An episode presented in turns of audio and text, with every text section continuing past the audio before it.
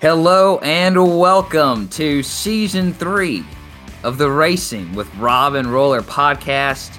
Can't believe we're on season three already. This is awesome and amazing. Season three. Woo! I'm Josh Roller, and you just heard the other guy who makes up the other half of this podcast, Rob Peters. Uh, we are excited for 2021, and we hope you are off to a great year itself for you as well. And uh, we'd like to, first off, here, before we get started, give out a huge shout out to Colin Safronsky for creating our logo for this podcast. Uh, super excited. Been working with him for, um, let's see, a little over a month now, pushing a month and a half, shooting stuff back and forth between Rob and, and, and him and ideas. And we settled on this logo. Super excited. He's created thumbnails as well as um, for our YouTube. We'll discuss our more uh, social media presence as well this year. We're boosting that up. Uh, he's creating more stuff for us uh, in the coming weeks as well. So thank you, Colin. We'll share another uh, uh, his link to his portfolio once again. But we I could not start this podcast without giving him a huge shout out. So thank you, Colin, once again. Rob, are you ready for uh, season three? I think I'm ready for season three. We got a brand new logo on the show now. I, I'm sure if you've seen it now, you've uh, seen the brand new logo. You're looking at it right now on your phone, I assume. Um, and if you're not, you're listening to us on your computer. You've still seen it. You've seen our new Twitter logo. I hope so. Uh, unless you're you have no social media's presence and you just get your news strictly about this podcast from whatever feed you get your podcast from, like the RSS feed or something. Um, Yeah. I'm pretty sure you're excited. I, I hope you're excited as excited as we are because we're super excited to essentially double what we've put out the last couple of years.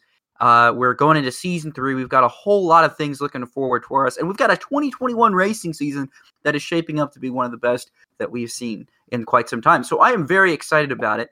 Um, and Josh, do you think it's time we should uh, jump right into uh, the Rob's Racing Report and catch up on all of the news that we've missed for like a an- month?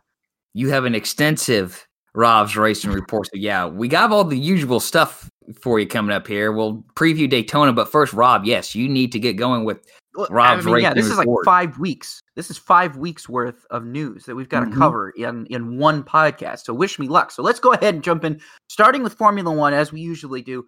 Uh, Formula One confirmed that both Friday practice sessions have been reduced from 90 minutes to 60 minutes in 2021. Race start times have also been changed to the top of the hour instead of the 10 minutes past. I dig that. I like that. Not Yeah. so sure if I'm happy about Friday practice sessions getting having reduced time, but I'll get into that later. Uh, Monaco Grand Prix organizers remain adamant that this year's race will take place despite the ongoing COVID 19 pandemic. Oh, and F1 also has a brand new CEO in Stefano Domenicali, the former uh, Ferrari CEO, for Ferrari uh, team, leader. principal that I'm sure team leader that you're I'm sure many of you remember. I don't know if we talked about that, but that's something that has happened. But he has officially ruled out the idea of re- reverse grids in Formula One events, but it is still possible to see Saturday sprint races this season. How about that? that would be wicked. Uh, that'd be crazy. I don't know if I like that without reverse grid though. I, I agree. I'd It's like to see of- it with reverse grid. It'd be because what, what what's the difference? I mean, the difference between the Saturday race and the Sunday race wouldn't be anything different. Like the thing that makes it cool in most other forms of racing is you have some kind of inversion. You have some you have something that dictates it being a different race than the one you just saw previously. So I feel like they would need to do reverse grids if they're going to do sprint races I agree. but I, I don't know. Uh, I don't want to get into too much of that right now.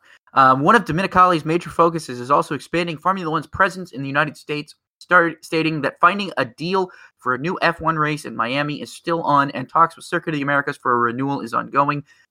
I beat the horse that uh, F1 should come back to Indianapolis. Roger Penske wants to make it happen, but uh, there's been no movement on that, so I'm uh, not ready no, to move- call. no movement, at least publicly. We all know Roger's really good at doing stuff and keeping it quiet. I'm not ready to call the possibility dead in the water just yet because I want to hold out hope, but it's not looking good. Oh, and by the way, this morning, uh, it, uh, we're recording this on uh, February 8th. It's by probably February 9th by the time you're listening to this. Uh, but Lewis Hamilton has signed a one year deal with Mercedes. We expected this to happen. We just didn't know when.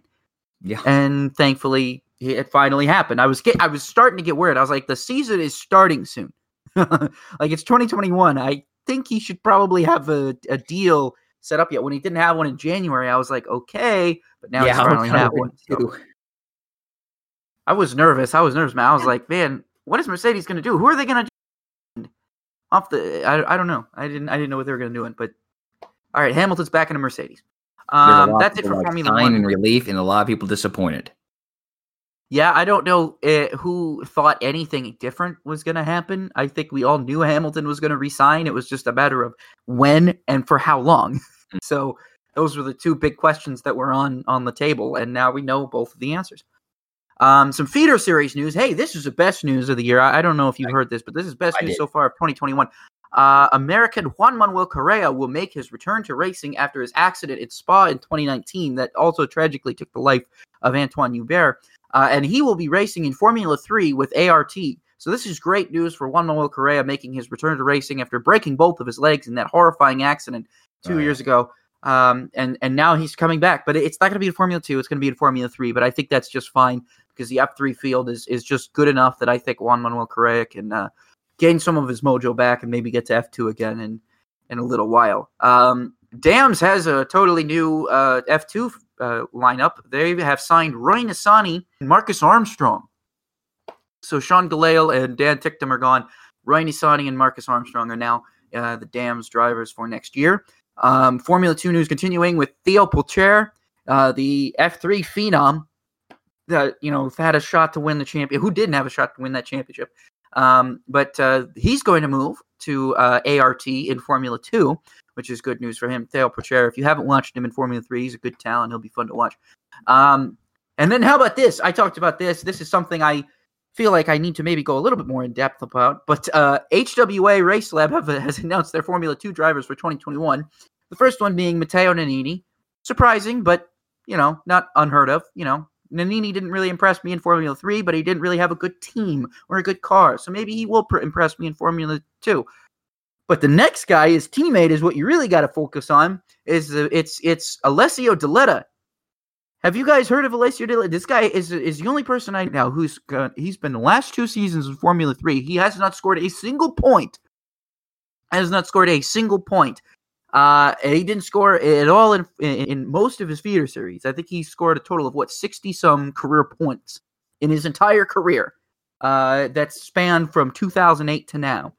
Um, and he's run full seasons in just about everything, every feeder series leading up to Formula Two. Uh, trying to figure out the logic behind this one. This guy's never posted a points finish, points paying finish. It has to be money. I know, Josh, you're you're you're making the money sign, and and it's not a reference to Johnny Manziel. It's it's legitimately. I know who thought you would hear that. Helping season three, I just made a reference to Johnny Manziel, a name you have not heard in years. Um, especially if you're not uh, an American football fan, you have no idea who this guy is.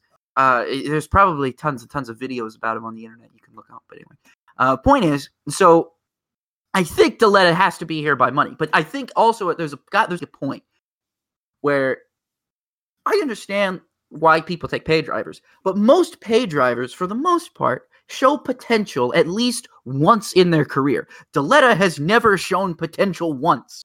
Like he is, he, we know what he's about. Like we've seen what he's about. We know this guy can run, you know, at the back of the grid every race. Maybe he won't crash. It's just he's gonna finish the race. I guess he might be three laps down, but he'll finish. He's bringing know, the car it- home in one piece. I, I I suppose. Um, but yeah, so this is this is what we're getting. in for- we're so excited about the F two field for next year, and then it's like HWA goes and be like Deledda. Why? Why would you do this to us? Why do you just bring? He single handedly brings down the level of skill in the field to lower than what it already is. I'm sorry. I, I'm sorry. Look, I look at the stats, look at the way he drives, and tell me I'm wrong. That's what I'm saying. That's, what I'm, that's all I'm asking. Um, the greatest name in auto racing, Sting Ray Robb, will contest the 2021 Indy Lights season with Juncos Racing. Shout out to Juncos Racing. They follow me on Twitter, so I always like to give them a shout out. I wrote a cool story about him in my blog once, uh, and they shared it to their millions of followers, and not millions, thousands of followers, but and that was really cool. That was cool for me, so I appreciate them for that. Um, American driver Jack Crawford will dra- graduate to Formula Three, and he will join Hitech Grand Prix for 2021. Jack Crawford is great. If you haven't seen him in Formula Four, Italian F4, he's been doing really, really well. Um, he ran a couple of uh, F F4 regionals, um, America F4 American races last year uh, or two years ago, I think. Uh, he's just been doing really well, so it's good to see him move up to F3. Um, very well deserved. Hopefully, we'll get a another. I, I, Hitech's not bad. Hitech's pretty good, so we'll we'll see. Maybe uh, Jack Crawford. I don't I don't know if he's going to do as well as Logan Sargeant did last year because Sargeant had the Prema, uh, and it just seems like unless you're in a Prema, you're not going to win in Formula Three. So we'll see. Um, Juri Vips and Liam Lawson will race for Hitech Grand Prix uh, in at Formula Three in Formula Two in 2021. So Juri Vips moving up to Formula Two, which is awesome. That's what most I've wanted for a while. I've seen Juri Vips race, and he did very well in the races for Dams last year. So I'm very happy to see that. And Liam Lawson moving over to Hitech. Now I want I I didn't want to say this, but I think I missed a piece of news here that I want to talk about, and it regarded. I talked about this a couple of weeks ago, um, and I'm gonna look for it right now because uh, there was some rumors going on about what Gianluca Petecof was doing um, this upcoming season, and uh, he's uh, was is the reigning uh, Formula Regional European Championship uh, champion. Uh, and there was some rumors of what he was doing. He didn't know what he was doing uh, this next season. He was he had some offers here and there, but he wasn't quite sure what he was going to be do. This is true. Okay, so this happened. This did break today, uh, the 8th of February. Uh, he's joining Campos Racing in F2. He's going he's skipping F3 entirely. He's going straight to Formula 2. This is cool because I don't think anybody saw this happening. I expected him. I said I said a long time ago, Petecof should have been in the Prema uh, F3 seat. It went to Leclerc. This is cool though. Him going to Campos for F2. Now Campos is not the best Formula 2 team in the world, but I really think Petecof can do well with with these guys. We'll see what happens. Um, and also some sad news about uh, uh, Campos Racing. Their actual, their the founder Adrian Campos uh, passed away over the past couple of weeks. Um, passed away a couple of weeks ago. Uh, and I want to send my uh, thoughts and prayers out to Campos Racing and all of the feeder series uh, paddock because that's that's just sad.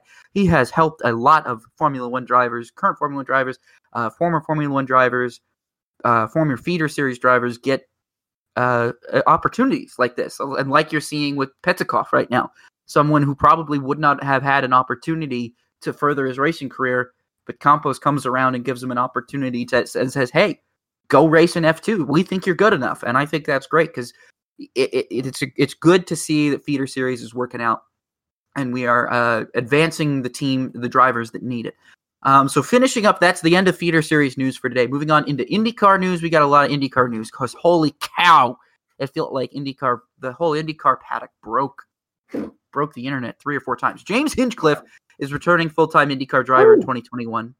Um, he's he's going to pilot 29 car with sponsor for, sponsorship from Genesis. So he's going to uh, pair up with Colton Herta, Alexander Rossi, and Ryan Hunter-Reay. Now, notice there's one driver that's missing from that Andretti lineup, and that's Marco, Marco Andretti. I'm sure if you haven't heard by now, Marco Andretti announced on social media that he will only race the Indianapolis 500 in 2021. So he's stepping away from IndyCar for a little bit. He's taking some time off. He's going to reevaluate his career and see what happens. And I believe uh, we'll talk about it in a little bit, but he um, is going to become a racer in SRX, and I know that he has some, or he's looking at uh, potentially some sports car rides here in the yeah. next couple of uh, couple of months. So we'll see what happens. Maybe that'll help Marco. Maybe yeah, that's, that's what he needs to to re- uh, reinvent his career because definitely the pole at Indianapolis was the most success he's had in five, six, seven years, maybe. I think. Yeah, yeah, definitely. It, it, yeah, it, yeah, that's been a tough one to watch over the past few years. So yeah, take a step back, regroup, take a breather, run a few different things, maybe learn a thing or two, you know, or relearn. I don't know. And hopefully he comes back and we can see him back in a full time ride and, and be more competitive and get the Andretti name back in victory lane.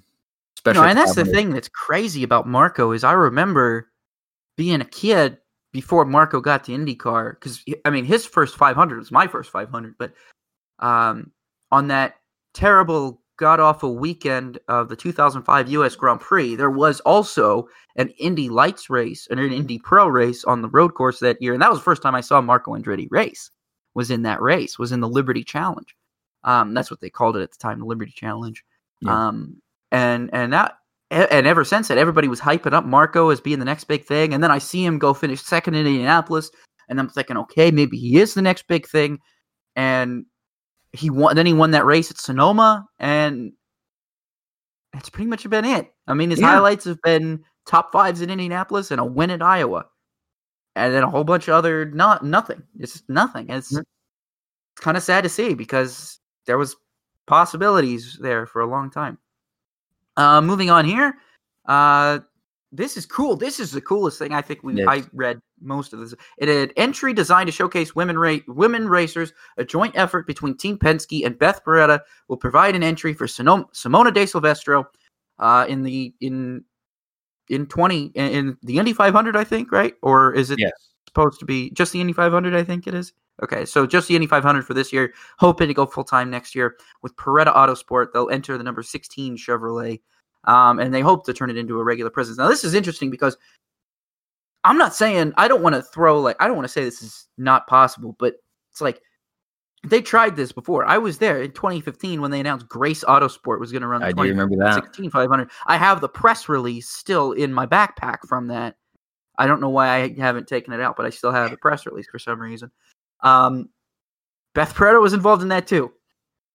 I'm just saying she doesn't have the best track record.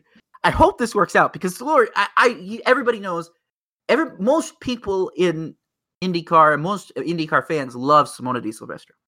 I love Simona De Silvestro. I think she's a great talent. She's a great ambassador for women in racing. She's a great ambassador for wi- racing in general. Um, and she's done a lot of things. She's raced in supercars. She's done IndyCar. She's done. Uh, she's a factory driver now for who are who's she factory drivers? Is it? It's not Porsche. No. Uh, is it? It might be Porsche. I can't remember.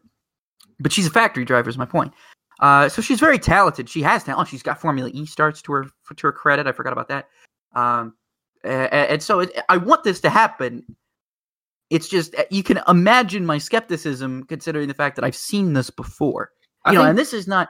This is just like this is it it- with uh, NY racing team in NASCAR. You know, it's like okay, we've seen this before. You announce these things, you announce these cars, you announce these drivers, and then you don't show up on the on race day. You know, that's the problem. You announce all this and then you don't show up. I'm really hoping that this pans through, and I assume with help from Team Penske and Roger Penske that this probably will get off the ground much better than Grace Autosport did. But you can imagine my skepticism. Not saying I don't want it to happen. I do want it to happen, but Yeah. I'm nervous. I think I'm nervous. Paretta was was involved in something Dodge related, and now I, it escapes me what it was. And I, I feel like there's a championship involved in that one. But also, yeah, the backing from Team Penske's it's going to happen. I think it's going to happen. You know, yeah, Penske's not going to announce this and then not follow through. It's not Right. the captain's way. And back when Grace Autosport was announced, it didn't. I had skepticism because like I don't remember a sponsor being yeah. They had the driver. They had Katherine Yeah. Legge there. yeah. But they brought in this was that was a crazy part. They brought in Paretta and they brought in Katherine Legge, and that was basically it. They was like, Yeah. okay, we have a driver, and that's it. And I was like, okay, do you have a rolling chassis? Do you have a do you have the finances in place to get sponsors? Do you have a, a a- a shop to work out of? You know, do you have all of these things to make this going? Not at the time, I think they said they didn't have anything at the time, and I was like, yeah, okay, so you're supposed to run next year, and you have a driver, and that's it. Yeah. You've signed your driver. That's that's it. Okay, I was like, okay, I nothing, nothing against Katherine. She's a good driver, but Yeah, that's she it. It'll be different this Uh, time around. I expect to see them on the in the garage fighting for a position in May. I mean, I'd like to see Katherine Legge come back, but I'm happier about Simona coming back. Simona's leg leg has has kind of had her time in, in open wheel, and I think she's having a good time running sports cars now, and I like watching her in sports cars. But Simona's still got fight in her to to run Indianapolis, and I think that's I'm just happy about to see that. Uh, and then how about this? This is how about this? Rick Ware Racing is replacing Team Goh as the co-entrant of Dale Coyne Racing in 2021. The team will field the number 51 Honda on a full-time basis with Romain Grosjean running 13 road and street course races for Dale Coyne Racing with the Rick Ware Racing in the number 51 Honda. Sponsors will be announced, announced later. Rick Ware Racing also will field the number 52 on a part-time basis. So Rick Ware, let's get this. I, I want to uh, put things into perspective. Rick Ware has four NASCAR cars. I believe four charters, if I'm wrong. Maybe three. I can't remember. I think we have three chartered. Well, Yeah, okay, he's got I'll three charters. I'll look it up for you right now. I'll look it up. You Look up on. for me. This guy ran two cars, two uh, prototypes in the 24 Hours of Daytona last week. One with Austin Dillon for some reason, who, by the way, went the wrong way on the racetrack during practice, which was fun. Um, I don't know if you saw that. If any, Josh, did you see that Austin doing the wrong way in Rolex 24? Pro- okay. Um, and then so they didn't do much, but now they're expanding into IndyCar. Now they're expanding IndyCar. So I do not know how much money Rick Ware has, but at some point I've got to wonder how much money is this guy making to break even and continue to field just dog crap cars. I, I, I mean, I don't think his IndyCar rides are going to be that bad because Dale Coyne is usually pretty good with IndyCar cars. So I think Grosjean will have a better chance. But this is just crazy. Okay, so he has four charters, but one of them is the Petty Ware Racing charter that Petty jointly owns. So he's With- leasing a charter or co-owns a jointly owned, but they take take it. It's one of those weird things, like like like even if you go like the Wikipedia, it lists it under Petty Ware Racing, and that and that one is listed as the fifty one car. I don't know. Mhm. I think that's I think that's how Bob Pockrass put it once. But yes, they have th- four charters. One of them is the joint charter with with Richard Petty Motorsports. This man is running four chartered NASCAR Cup cars, an Indy car and a half, and some prototypes. And I'll be damned if this guy's ever going to get any of them to finish in the top 20. Well, that, oh, Ross Chastain did last year at Daytona. Okay. No, no, Outside of a super speedway race. Was that a premium car or was that a. Was I uh, that was a a premium car before Rick Ware. It was before Rick Yeah, Ware. I was gonna say. Oh man. Okay, and then how about this? So, so we got the Rick Ware, and, and then this is a weird. So then, uh, Santino Ferrucci went to NASCAR, right? So he's not even doing IndyCar. Ed Jones is replacing him at Coyne. So something must have happened with Ferrucci sponsors. Not going to speculate. Like to think and think only think. This is my thought. It is based in no fact, and I pref- preface that with it's no fact. I like to think that sponsors decided, when are you ever going to re- apologize for 2018? Never? Okay, bye. But that's not what's, what really happened. Um, and then Ferrari has officially left the conversation of joining IndyCar as an engine supplier. So that's all. Disappointing. Eh, it's not like I. I knew it was going to happen. I yeah, knew I knew it gonna was a happen. high a high a- ask, but when you have the budget cut, and I like I didn't I didn't understand like we're going to concentrate our efforts on for on Ferrari F1 team. Like, well, you can only throw so much money at it, right? Yeah. You can concentrate all the effort you want, but you can only throw much throw much so much money at it. Why not spend it somewhere else? And um IndyCar just seemed like a great spot for it, and they, I think they're going to have a leg up on it with the new engine package too. But eh, well, you know, okay. with the new engine package, I'm sure. But hey, I'm there's a lot of people I'd like to see join the IndyCar fray again. I'd like to see Toyota back. I'd like Yeah, to see Mercedes back. None of that's ever going to happen. But you know, hey, I can dream. Um, a lot of people, everybody and their mom wants Ford? Cosworth back. the same budget cap that Ferrari's got in F1. Just saying. Uh, exactly. Uh, so anyway, uh, moving on here to SRX racing. The full X, the full six race schedule was announced in early January. The inaugural season will begin on June 12th at Stafford, followed by a race at Knoxville on June 19th, Eldora on June 26th, Lucas Oil Raceway on July 3rd, Slinger Raceway on July 10th, and will conclude at Nashville Fairgrounds on July 17th. So a pretty good schedule. Again, those will be on CBS Sports Network. Um, and if it ever happens, Formula E is moving to CBS Sports Network. In case you forgot about that, um, Marco Andretti, as we already said, is going to be joining SRX. Now, for some broadcasting news, uh, this is crazy. This broke earlier. NBC announced that it will be shuttering its cable network NBCSN at the end of 2021. This affects their coverage of NASCAR, IndyCar, and IMSA, also hockey, rugby, Olympic sports, the Tour de France, and a bunch of others. Um, NBC confirmed that coverage of NASCAR races will begin a migration to USA Network and not on the NBC broadcast network this season. When IndyCar and IMSA are not on their big uh, network, the potential holds for them is to be aired on Peacock, which would be really rough.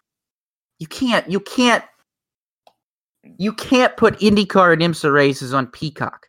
And expect to maintain not- your level of growth. Yes, you can't. IndyCar and IMSA should not allow for that. NASCAR and IndyCar should be looking straight at NBCSN and say, that's not okay. This is not okay. We cannot be relegated to Peacock. It's one thing.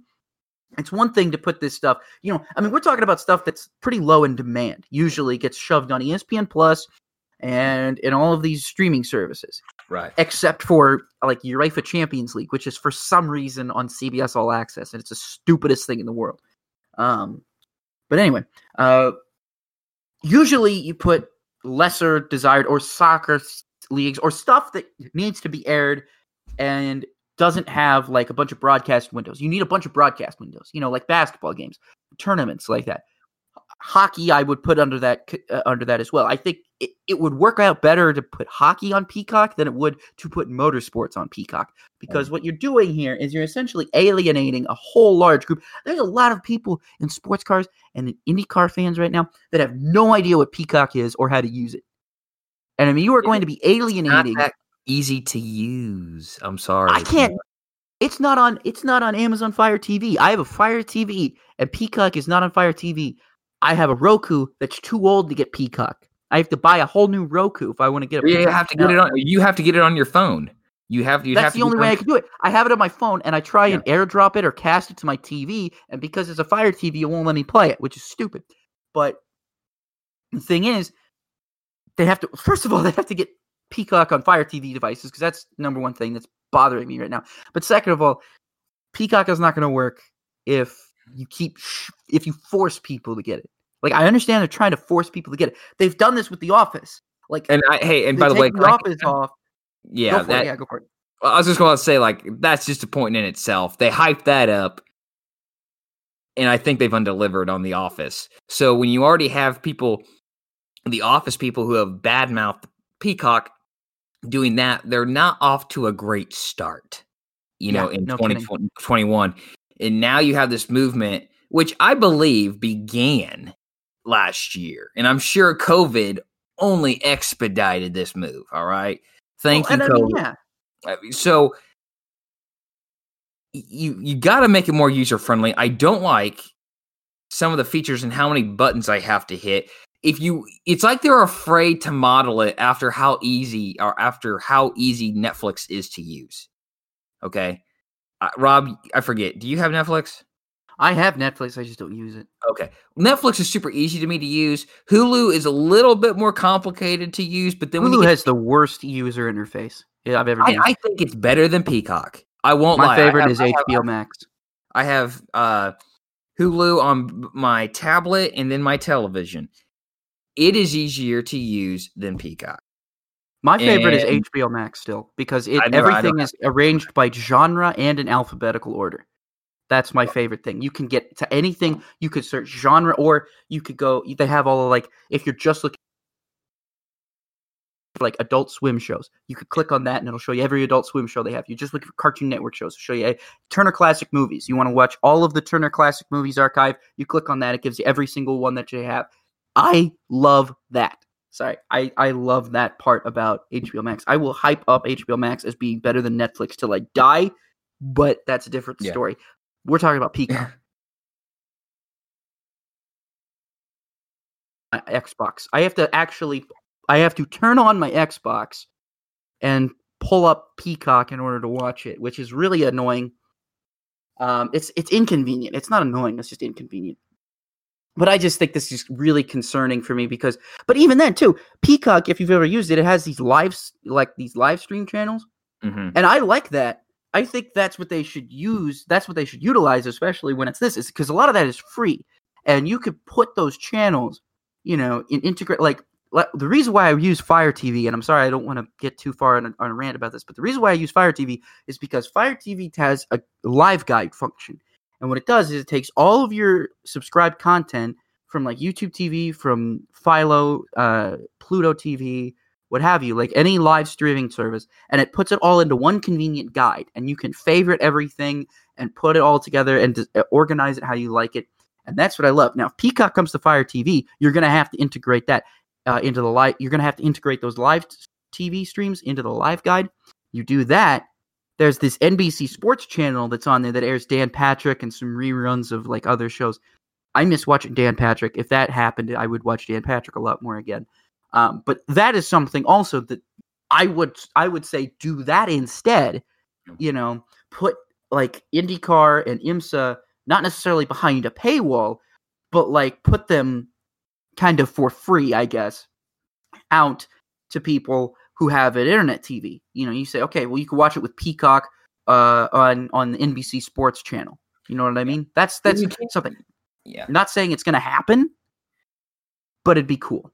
You can't ask people also to pay more unless you know That's the goal true. pass. The Gold Pass. And here's the thing that worries me. And then, I, and then this is my last sense I'll, I'll say here is that when on the release that they said they're moving it to Peacock and it can be used for the premium edition.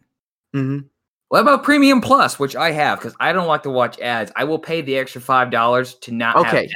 Okay. So you paid the extra five dollars because I only got the regular premium. I don't- all I- I, was going to deal with. yeah, I don't deal with ads. Netflix spoiled me and ruined that for everyone. Okay. I will I have the no problems with ads. Everybody I- hates ads except me. I don't like ads in the beginning. I don't like them in the middle. Okay, that's it. That's all I'm going to say about that. So, what about that version? I get like I know ads. Well, there's ads are in live TV. Well, no, duh, it's live TV. Okay, I, I understand that, and if you're too stupid to comprehend that as a consumer, It's literally how TV is paid for is by ads. yeah. So you're watching something live, but if I'm watching a, re- a recording of it, or like I'm watching The Office, yeah, I don't want to watch ads. But if I'm watching the Indy GP in May live, I understand I'm going to be watching ads because it's live and I'm getting the TV feed or however they do it. Like like Yeah. like when I watched the 519 on the app, it was weird because I get the same three commercials each commercial break, and then I was like in a dead space, like your your program will resume shortly for like a minute and a half while the actual ads were playing. Okay, So like instead of showing showing like the wild feed or whatever, like you know, you go on YouTube or something, you raw feeds or whatever, you know, and you hear what the announcers are saying in the commercial break and stuff like that. Instead of doing that, you just get a blank screen well, you get like commercial the free, you or like a, a splash screen. Yeah, you get you get the same screen. commercials, and then you get like this thumbnail for a minute and a half, IndyCar logo, NDT, IndyCar logo, whatever. Your programming will resume shortly. It's dead air. There's nothing playing on, and then when the TV feed comes back, then that's when your feed comes back. I think the only thing that I like about I'm happy that NBC is moving gold content onto Peacock because it's just cheaper in general. Like gold was ridiculous. I just could not afford it. You had to buy it yearly, and unless you had that money to shell out right away, I mean, it was it was just not like possible for most 50, people. I think I, I think I paid like fifty some dollars or whatever for that. Yeah. yeah. It's about as much as a new video game. Like, no, if I, I have bills to pay. Like, I can't just pay fifty dollars to watch IndyCar practice. You know, be putting on Peacock, put practice, qualifying, and stuff like that on Peacock. Yeah, I'll, I'll watch it. That's more of an incentive for me. Um, but golly, I just can't imagine having to pay for Peacock to watch full races Yeah. when you should be able. I mean, what? Why is we've we've seen an IndyCar race on USA before? Why can't if you're gonna put a bunch of That stuff on thing that- USA? What's wrong with that? That's the thing that confuses me a lot. It, which is to me like, and this is my last point, and before you know, I'll let you say thing before we move on. USA Network doesn't sound as as fancy even as the fictitious and fantasy world of NBC Two. Just saying, rename it. I don't like NASCAR and USA, IndyCon USA. Doesn't feel right. It feels patriotic, but it doesn't feel right in a sports sense. USA should reboot Duckman. Who? That's all I'm gonna say about that. They should reboot Duckman. Great, Okay. great show. Great animated cartoon. Starred Jason Alexander as a duck playing a private eye. It's pretty, pretty funny, pretty nihilistic, like like '90s Rick and Morty nihilism. Okay. Okay, NASCAR time because we're 30 minutes in. Holy cow. Ty Dillon's making the move to Toyota, at least on a partial basis. He's going to pilot Gaunt Brothers Racing Toyota in their joint attempt to make the Daytona 500. And uh, Dillon will drive for 23XI Racing in the Busch Clash tomorrow to give them practice, or today, or whatever, whenever you're listening to it. Or probably you're listening to this on Friday or something, and he's already ran the Busch Clash, and you already know what happened, whatever. But uh, Dillon is gonna is gonna run uh, also in the Xfinity Series for Joe Gibbs Racing in the 54 uh, at Daytona, Homestead, Las Vegas, and Talladega. Um, Love's Travel Center uh, are going back with Michael McDowell, so we get to see Lord knows how many more years of mediocrity out of Michael McDowell. Um, Kyle Larson will be sponsored by a Hendrick branded company, NationsGuard, in the season's first three races at Daytona, Daytona Road Course, and Homestead. Existing Hendrick partners Freightliner and Cincinnati Inc. have joined the number five team of Larson and will sponsor two to be determined races each. And I also saw earlier today too that he's running a Ricky Hendrick throwback for HendrickCars.com. Is that? Did you saw that? Yeah, the same car that uh, William Byron ran the few races last year, I believe, mm-hmm. because Hertz had to drop out. Uh, the same car. It's a Ricky. It's a yeah. It's a Ricky Hendrick throwback to the GMC GMAC cars. I like. There's going to be Hendrick fan. Cars.com. Um, all right, Justin Marks Trackhouse Race yeah. Team has made multiple new points recently. The team announced that iFly, CommScope, Pump It Up Party, and K1 Speed are sponsors for the 2021 season. And more recently, how about this? Grammy Award winning singer Pitbull has become co owner of Trackhouse Racing. I guess he just decided to buy into that. Uh, that's kind of cool. Um, co-owner of JTG Daugherty awesome. Racing, Brad Daugherty confirmed to Bob Pockrass that the uh, number 37 team of Ryan Preece will operate as an open team in 2021, as the charter that it had in previous seasons is now controlled by Spire Motorsports. The team currently has funding for 24 races, but will run the full season only if funding is found. So that is yikes on that front. ThorSport Racing announced randomly that yeah. they will operate under Toyota, the Toyota umbrella and I say this randomly because I am sad about what I'm about to say here. Uh, that Matt Crafton, Johnny Sauter, and Ben Rhodes will return to the team in full time capacities. No issues with Crafton or Rhodes. Why the heck do we have to have Sauter again? The dude, the, the dude is just peaked and he's angry all the time. Like he's always angry. He's like Kurt Busch in 2011. The dude is always angry. He can't not be angry. But then the worst part about this is, is they're going to split the 98 between Christian Eckes and Grant Enfinger, who I argue deserve full time rides of their own. I think I saw where Champion Power Yikes. Equipment scaled back from 11 to 7 races, and that was why. Okay. Well, Denny Hamlin and FedEx have both signed extensions with Go- Joe Gibbs Racing, and now Denny Hamlin's got a whole new sponsor now. Well, what is it now? Uh, Shop, of there's something. Offerpad. Offer Pad. Offerpad. Listeners to the uh, Dirty Mo Media podcast, Door Bumper okay. Clear, are familiar I with this. Yes, that's great. It's going to be weird seeing a non FedEx sponsored number 11 car. I don't think I've seen that in a while outside of maybe a sports clips. It's been a long uh sports clips once or twice the past few seasons, maybe. I don't remember Hamlin running uh, not yeah. non FedEx sponsored car before. So and then how about this? This was weird to report today. Uh, Adam Stern of Sports Business Journal reports that approximately 10 groups are exploring the opportunity to buy NASCAR charters. So this uh, phony piece of paper nonsense garbage that uh, good old fashioned Rob Kauffman thought up years ago is paying off for NASCAR. All right, that's it for the news. That's it for the news, and that's it for my opining. It's time we get into the featured paint scheme. I think so, Josh.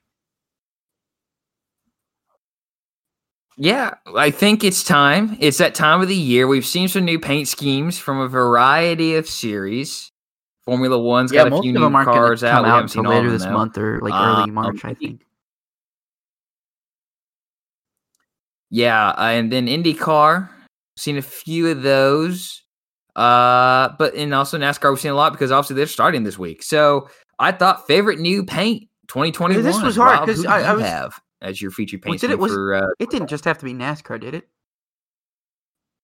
Oh come on! Why didn't I know that? No, it didn't just have to be NASCAR. I'm NASCAR. changing mine. I'm changing mine. I like this one, but I'm changing mine. I I thought it, I thought it had to be NASCAR because you picked the NASCAR guy. I thought it had to be NASCAR. Okay, uh, Scott McLaughlin's no. PPG car is absolutely beautiful. It it literally makes me feel things that, uh, that like humans can't. And um, I am just really happy to see that car. That is the most beautiful paint scheme I've ever seen in a race car. Uh, probably since that same paint scheme was on a NASCAR for Ryan Blaney. Um, that PPG scheme is beautiful. They just took the Ryan Blaney NASCAR scheme, put it on an Indy car, and for some reason it looks even better. I mean, yeah. holy cow. That's my favorite new one. Like, that's my favorite one. I mean, the one that I picked is good, but that's my favorite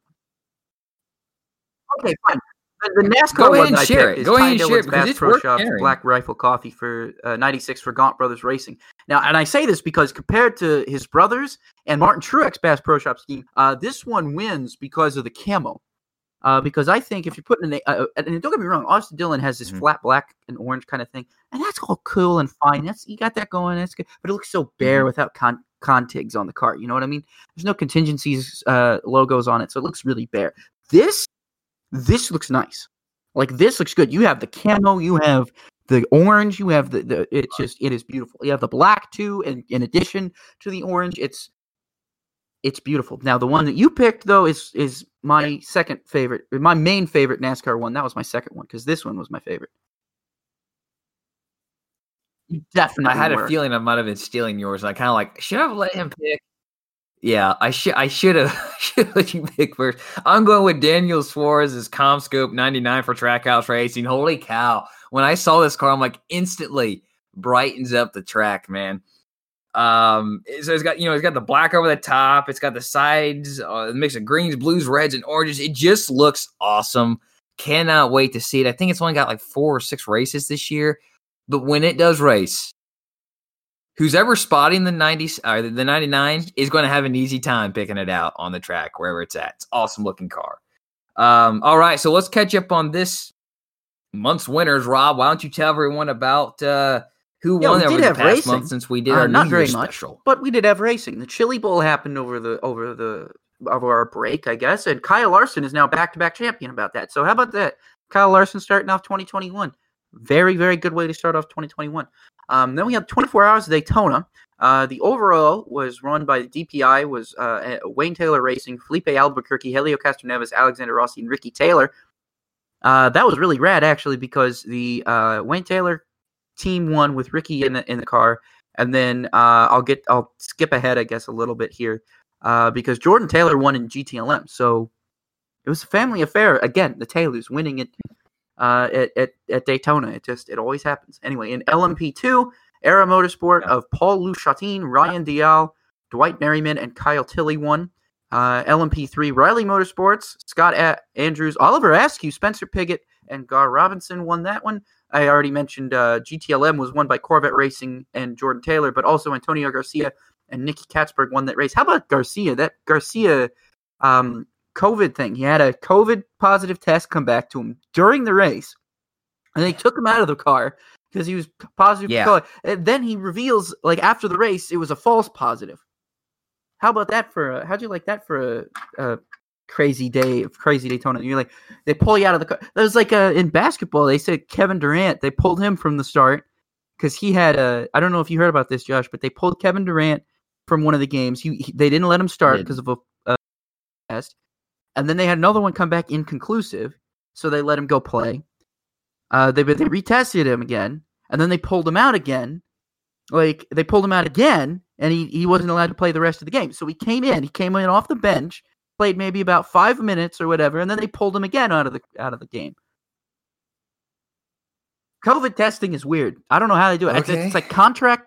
It's like contact tracing, and then false positives, and all this other stuff. It's it's crazy. It's not a we- It's not a fun world to live in.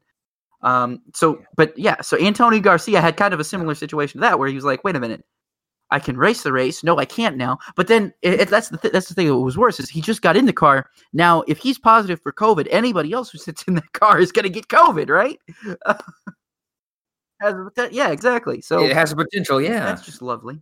Um, uh, and then in GTD, the HTP Winward Motorsport Indy Dante, uh, Philip Ellis, Maro Engel, and Russell Ward won uh, in class. Um, moving on from the World H24, uh, we actually had the New Zealand Grand Prix. Uh, that was one. Actually, this was a really good race. If you didn't get a chance to watch the New Zealand Grand Prix, um, Toyota Racing Series over there in New Zealand is really fun. Um, so is S5000 in Australia. Those those are really cool summer sports to watch. They're little sprint races, but they're like it's like New Zealand and, and Australia and IndyCar. They kind of run S5000 is more like Australian IndyCar because they don't run like a F3 chassis like the Toyota Racing Series does. But uh, that was really good. But New Zealand Grand Prix, Shane Van Gisbergen won. Uh, the Bathurst 100 winner from this year comes around and hops himself in an open wheeled car. He get and and goes out there and wins. And he beat Andre Heimgartner, his fellow supercars uh, uh, rival, I guess I should say, or I don't think they're really rivals, but they race against each other on track. So that was pretty cool. See some supercars guys mix it up with uh, you know regular open wheel New Zealand guys. So that was pretty cool. Um, and then World of Outlaws was at Volusia Speedway, uh, February 5th, Brad Sweet won, and February 7th, Logan Schuchart. I, you, I got to help you with this. I, I don't I don't follow World of Outlaws as intensely as I follow USAC, so that's my biggest problem. Okay, so that's it for catching up on winners. Let's uh, move into the next segment. All right, here. what do we got, Josh? We're just going to preview, kind of go through the changes of the year, maybe dabble on our opinions a little bit of, of what uh, what's changing, what you can look forward to. So, first off, we also have the change that Rob has repeatedly said in the in recent since this became news how much he loves it. It's no longer the Gander RV and Outdoor Truck Series; it's the Camping World Truck Series. He's very excited about that. Um, Niece Motorsports completely new look here, Rob. Um, you're going to have Ryan Truex in the 40, Carson Hocevar in the 42, and then Brett Moffitt makes a jump from GMS Racing to Niece. He's in the 45. All those guys will compete for the championship. Brett Moffitt's name will come up later. The 44 car is also going to have a, a mixture of names. We haven't heard who that is yet, but um, veterans and rookies will be in that one. That's kind of an interesting lineup. Ryan Truex getting in another shot at a full time truck ride, and obviously Brett Moffitt. I don't care what he what he's in. I think he's going to do good. I mean, he, outperformed the Our Motorsports car I think last year to what people's expectations were. Uh, DGR Crosley essentially becomes David Gilliland racing in the truck series. Hailie Deegan's going to be in the one. I didn't expect the number one to come out. I thought it was going to be the 17. Um, and then Tanner Gray are in the 15 and full time efforts. Thorsport, as you mentioned, switches from Ford to Toyota. And you said, you know, Matt Crafton, Sauter, Ben Rhodes are the full time drivers. Grant Enfinger and Christian Eckes will split the 98. Definitely disappointing because Grant Enfinger Won the won the regular season. definitely had a career year two last years year. ago or last year. Two years ago, right? Two yeah. So It was in again, 19. didn't he win a championship? season? Yeah. When did he win? Did he? He almost won the championship. He didn't win the championship. He ran. He Right. won the regular season championship in 19, but he didn't have a race win, Okay, that that's what- and that's he was out in the first round. So Yeah. And I think, you know, now with the Toyota, I don't know what the 51's doing. In the 51 car for KBM's usually Kyle Busch in development drivers, but come on, man. Let's get Grant Enfinger in some races and in in that car and at least try to fill out his schedule a little bit because here's a guy who I think can really honestly times the that he has championship. potential to do it. Uh, I think yeah, he last year was a great year. Now he's with Toyota. Arguably, they'll. I think they'll have more resources, though. They were the only they were the big Ford team last for the past few years. Anyways, I digress. Uh, speaking of Kyle Busch Motorsports, as everyone knows, John Hunter Nemechek and Chandler Smith are taking over the rides there. So a second year in a row, they've made a clean sweep of who's in behind the wheel of their primary trucks. Um, Kyle Busch announced. I didn't make the change here uh, I did where he's racing, that. but he is racing five I know truck Richmond races is this one of year. I know Pocono. Richmond is one of them. I can't remember what. With because of course. Yeah, okay, Richmond. Okay, he's kind of got a he's got a really Mhm. limited selection because he can't race in the, in the seven playoff races and he can't race in the three trip races. So there goes ten races. Uh, oh, and he can't race in the regular season finale race either. So he has only ten options, ten races he can race at option wise. So that um, he was pretty limited. GMS Racing returned Sheldon Creed, Zane Smith, and Tyler Ankrum as full time drivers. Um, but they add Chase Purdy, who is basically um, Moffitt's replacement, and then Raphael Lessard, who was originally part time, but now has been up to full time. So there's the quintet of full time drivers, five, five for people who don't know what quintet is for uh, GMS. Going to be exciting to watch that Yes! there. And then Timothy Peters, everyone's very excited about this. I, this is awesome. Um, new team, Rackley uh, WAR in, in the 25 Chevrolet. Um, I believe they're a late model team moving up uh, to the truck series. That is exciting because it kind of reminds me of Yep. uh, all those Yep. West Coast teams that created the truck series back in the day. Well, And especially when you uh, still have Bill 94, McAnally 95, out there too. I'm, I, I, That's what's that's what's really even cooler. And, and I, I guess to Yeah, a lesser extent, David Gilliland Racing has been uh, in Arca East and, and in Arca for a while too. So that that and I don't know if or Arca West too. I don't know if you could count that as a West Coast team, but definitely you're right. I like I, I think you're right. I like that a lot. I think it's it's really great to see. And I do know that the McAnally Oh, really? team is going to be fielding a second car part time, a truck part time this year. No, I don't think I I don't don't think I added that in here. Did I? I did not, but I did see that. So I wanted to kind of note here. I here's my perspective, Rob. You can disagree, add add if you want. Here's who I think who are the the, the championship contending teams, not necessarily underdogs, but championship contending teams. So GMS has five. Niece has three. I think that might be a slight bit of a Oh, stretch, Moffitt but I will be think the Moffitt makes a difference there. right off the bat. David Gilliland, That's not even a question. yeah, David Gilliland Racing two again, a little bit of a stretch, but I think the Uh, potential is there for them to at least make the I'm playoffs. not gonna. I'm not Front as row confident as you are about the, Uh, the DGR guys. And I'm so glad you disagree. I'm so glad you disagree. But that that yeah, thank you. Halmar Friesen, uh, with with um obviously Stewart Friesen. Uh, Oh, I'm afraid of Hattori, Austin Hill. Hill. I'm still afraid. uh, if I'm two another driver, guy. I'm afraid of Austin Hill because I'm gonna count him out every race, and then he's gonna come out and win.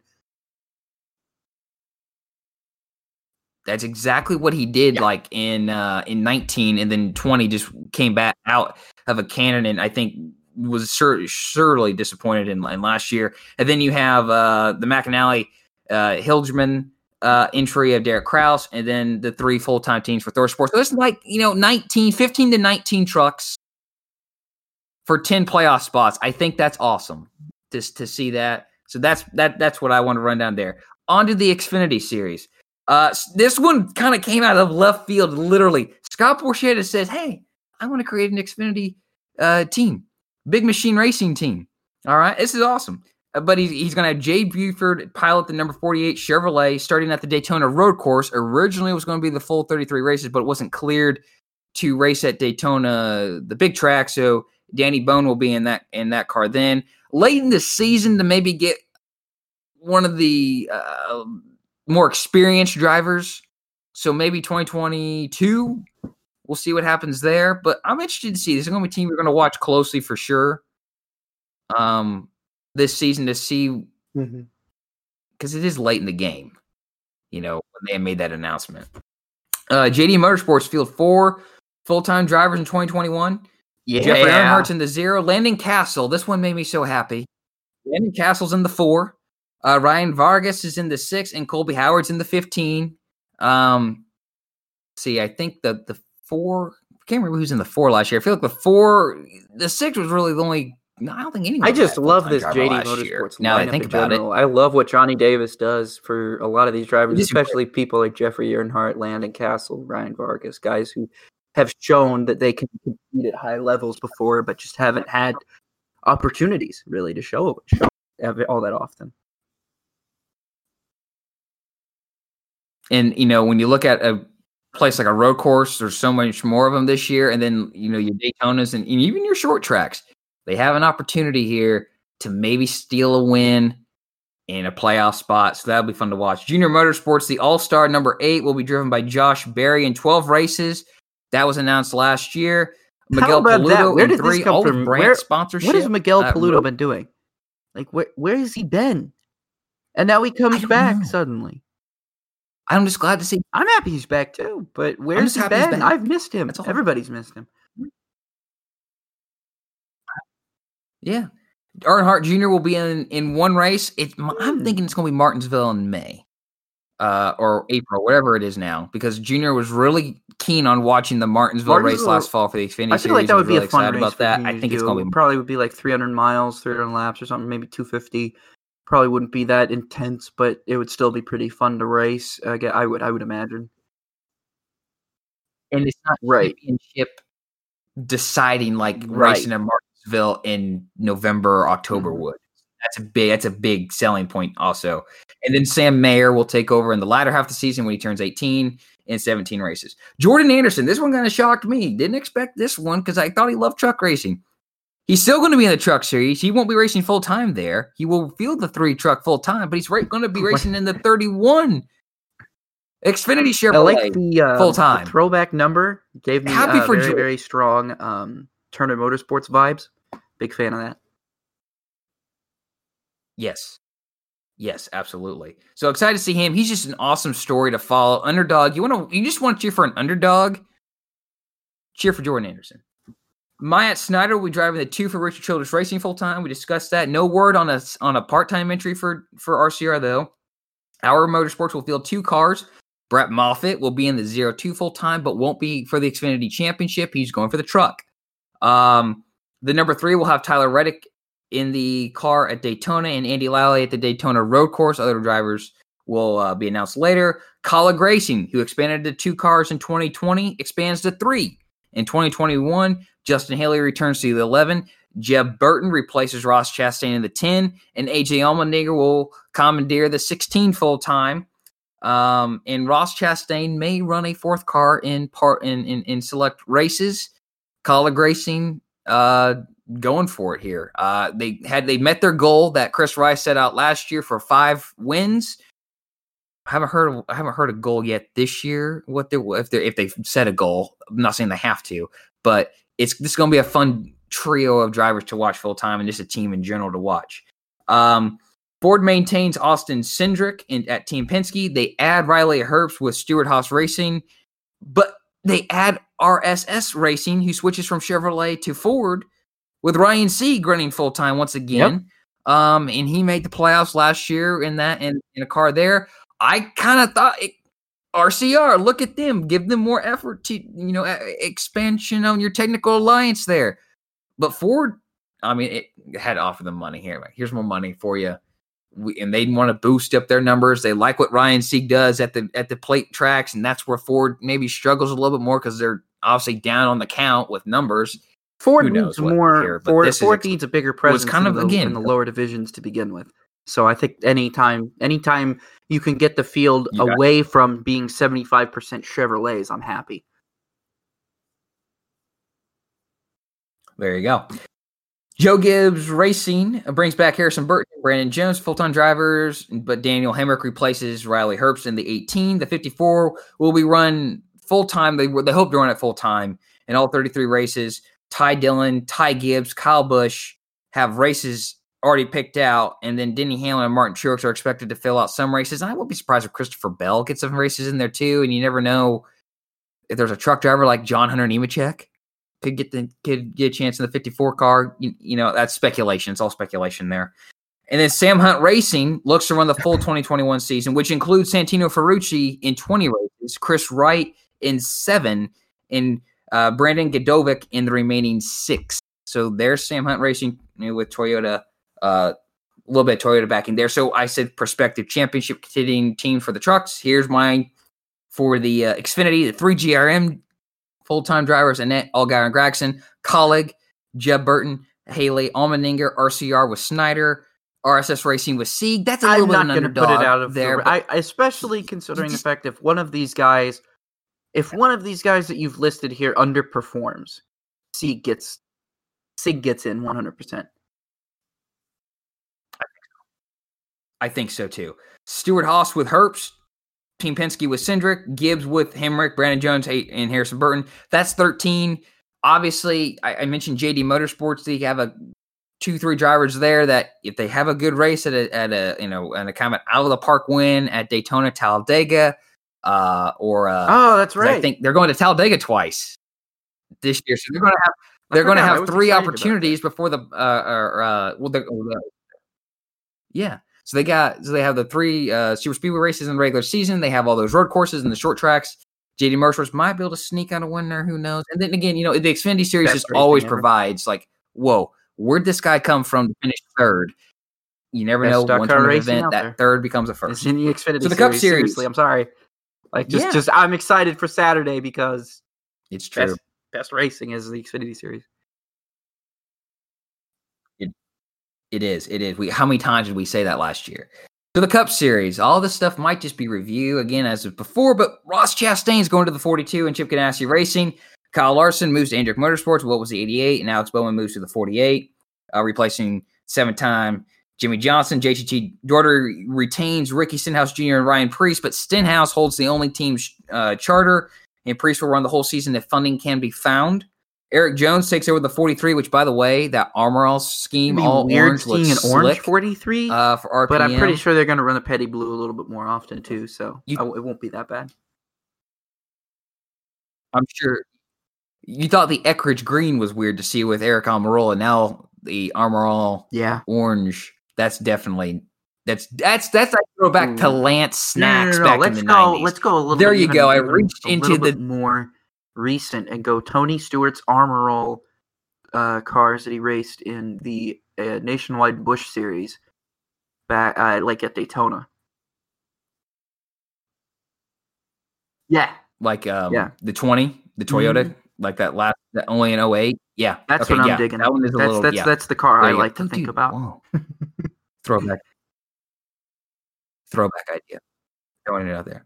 So Spire Motorsports expands to two full time teams. They wanted to have two full time drivers, but only going to have one. That's Corey LaJoie.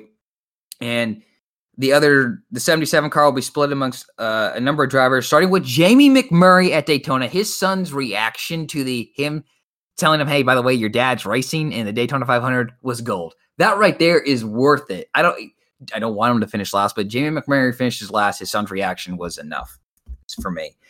Uh, Trackhouse Racing debuts.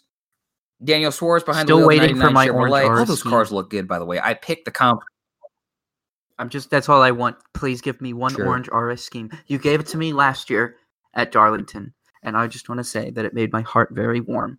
But if I could have one, a beautiful trackhouse design scheme with RS orange, I would be so happy. I mean, I don't even care if you put white on there. Like, just give me an RS orange paint scheme. That'd be great. Rob's made his declaration. Let's hope it happens. Front Row Motorsports has hired Anthony Alfredo to replace John Hunter Nemechek in the 38. Uh, so that that he's going to be a rookie this year. Uh, Live Fast Motorsports with ownership from BJ McLeod and Matt Tifft debuts. BJ McLeod will be serving as the team's driver as well.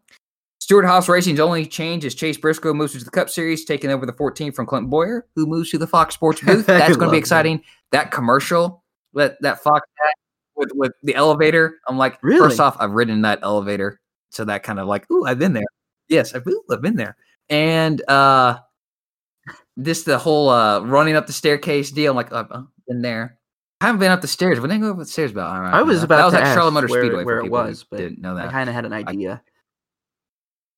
Yeah, yeah. I love the whole. Still uh, trying to catch. ooh, hey, I still I to love catch me. that. I showed. awesome. um, still trying to I showed my fiance that video of of of um of him face of of when Clint Bowyer chased down Jeff Gordon uh, at at Phoenix in 2012. I was Mhm. Uh, she was like, "Why is why did Jeff do that?" She was all hung up on why Gordon did that, and I was like, "You know what? I don't know either. I really don't know." he was mad. Let's put it that way. I'm sure he he obviously I'm sure. How regrets it. come Clint Bowyer Um, always ends I think up Jeff with Gordon fan, people we'll go there. he's We'll go there. with? Like he ended, he called Michael Waltrip the worst driver in NASCAR. Then he ends up driving for Michael Waltrip. Now he fights with Jeff Gordon. He has his rivalry with Jeff Gordon. Now he's Sure. co-workers with Jeff Gordon. He attempted to fight Jeff Gordon. He tried. Jeff well, Gordon. He attempted to fight Gordon, Jeff Gordon. fought him better than he. I don't know. Gordon wrecked him. So my point is, Clint Bowyer always ends up working with or for people that he's called terrible people in the past. I just think it's a great lesson. Forgiveness. Second, is forgiveness. that's the lesson in this podcast right there. Go for it. All right. But I'm excited for that trio in the booth. I think it's going to be fun to see that. Uh, Bubba Wallace has reunited with Toyota and with the new Michael Jordan Denny Hamlin Yeah, Racing who team, didn't know that? 23XI Racing. didn't know we're that? all excited about that. one. Live. I was gonna say you're living under a rock. I don't know, but I just that. felt And like we next one. it. Yeah, and Christopher Bell takes over the racing. Uh, 20 car for Joe Gibbs Racing. Uh, the New York Racing, I- I NY don't Racing know. teams at New York or NY It's, Racing? it's, it's team? not gonna happen. I'm gonna create NY Racing. Kind of disappointed I didn't know that. Um, but they announced in early January that uh, uh, owned by uh, owner John Cohen. He plans on running the full season, but they just said they're not going to be at Daytona. Um, you know, I don't. Obviously, you mentioned them earlier. I don't want to. Don't know anything. I don't want to speculate too hard. But you know, when you have 44 cars already there, um, maybe try to go for a race that there's not. because there'll be plenty of those. Yeah, just me. you know, let's let's make the trip. Yeah, the, yeah, let's make the trip worth it. I'm sure. Um, Isn't this guy that's still maybe part like of the the, the, guy the from idea Team behind them not going to. Extreme?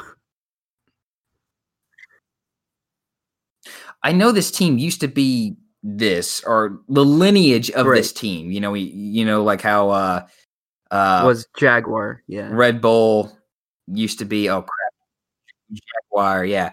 Um but yeah, I think it's just the lineage. they- I don't know that for sure. Get their hauler stolen before Grace- a race, and then they were never heard from again after that.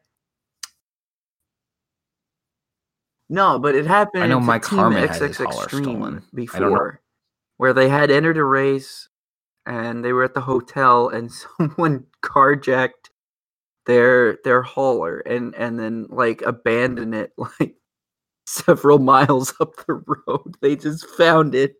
Like someone stole it, took it for a joyride, and then I don't remember that. Just abandoned the truck off the side of the road or something.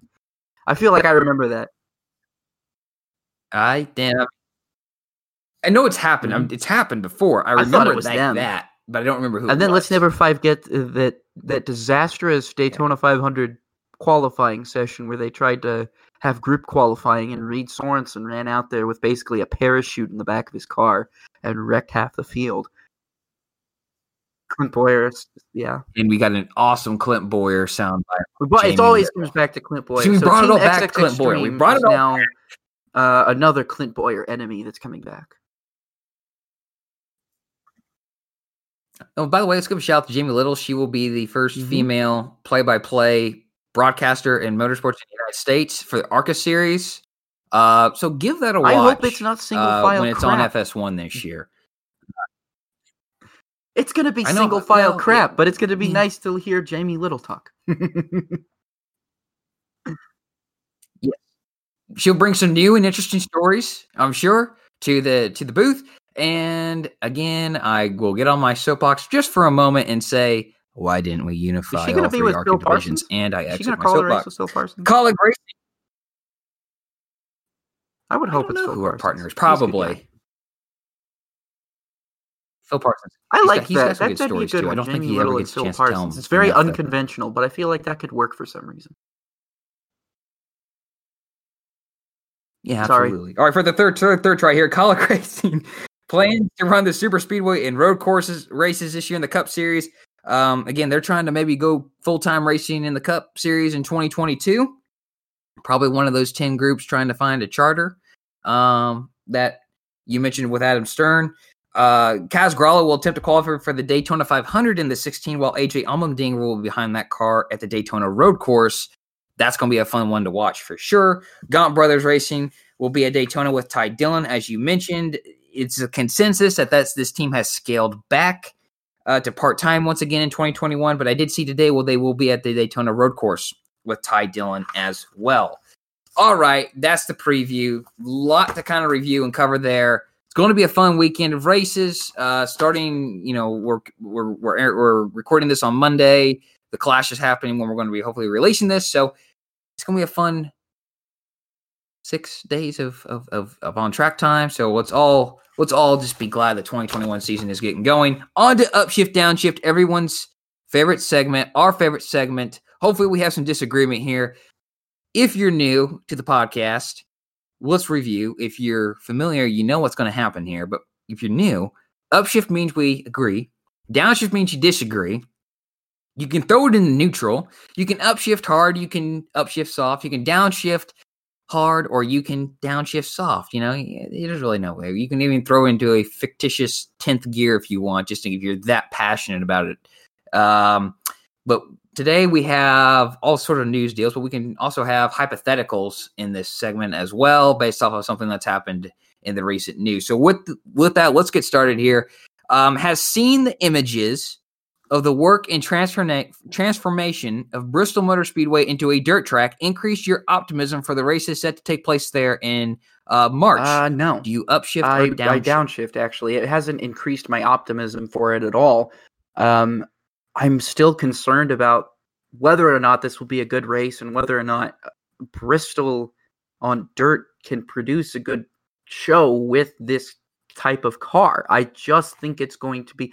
I mean, this is just such an odd decision still. Like I am I am I'm I'm I'm it's like a morbid curiosity. I want to see it's I don't even know how to describe this without like saying something that's completely outlandish and flippant. But it's like watching something and being like okay, if it's a colossal failure, that's cool. If it's not, that's also cool. You know? Like I don't know if this is going to be a complete failure and blow up in NASCAR's faces or if this is going to eh, blow my expectations out of the water and actually entertain me. I haven't quite decided on how this is going to be. I'm really concerned. I know that I, they released some images or, or said some details about how the cars are going to be set up in that you know, they probably weren't going to have a front splitter and they were going to raise the front of the car up a little bit. Like that could help. That could help, but I'm still concerned that these Gen 6 cars will not race well on dirt. That is my ma- major concern. I think the trucks proved they can do it well. I think Knoxville should be a great, great show for the trucks, but I just am still having a hard time believing that this cup race at Bristol on dirt will be anything more than a one off experiment. First off, I will also preface this that well, yeah, I have failed as I how did I forget this as I wrote this question? Read the Tony Stewart oh, story oh, about, about uh, kind of the yeah. recap about how he kind of said, "Oh, I, I, don't. Oh, I, am not going to get a cup race or truck race. Okay, we're not going to. I'm tearing up the contract. That is that is that is peak Tony Stewart. Okay. So I can't wait for Tony Stewart to be at this race and that gif of the guy walking up behind people and like slinging open the uh the lawn chair and sitting down. That's what Tony Stewart's going to do on top of the hauler. Hey, you know, Eldora would right be a better here. show, probably. Um, I it has it. I agree. I agree, especially when you have already the experience, kind of getting it done. I'm neutral. My optimism has grown a little bit. I can't agree. I like the effort and the seemingly um, step-by-step process that they have shown. I've grown a little bit, but I'm neutral on it. I again, I think I'm like you. I'm like, if it works out, great. You know what? You swung at a, you were blindfolded, and you swung at a pitch, happen? and you hit a home run. Exactly. And that's kind of my worry. I'm like, I it's awesome to see cup cars going back Bristol to dirt when we have so many you know, other years. great tracks. I don't mean, I understand they're not like not all of them are as and accustomed that, to host I, I, a NASCAR event like Bristol is. But again, if you could make something like Eldora work, who's to say you couldn't make an actual dirt track work instead of having to bring take Bristol and make it a dirt track. When Bristol already was exciting as it is, and it has been pretty good. It's put on pretty good races for the past couple of years, despite all the issues with the Gen 6. The bottom line having like I, I said this, I've said this a lot, is that that that uh, PJ1 being at Bristol is good. Everywhere else, no. At Bristol, yes. And it's it's proven that. But now they're going to dirt. It's like but we just we just fixed the racing at Bristol that everybody's wanted to fix for years, and now we put the race on dirt. I don't get it.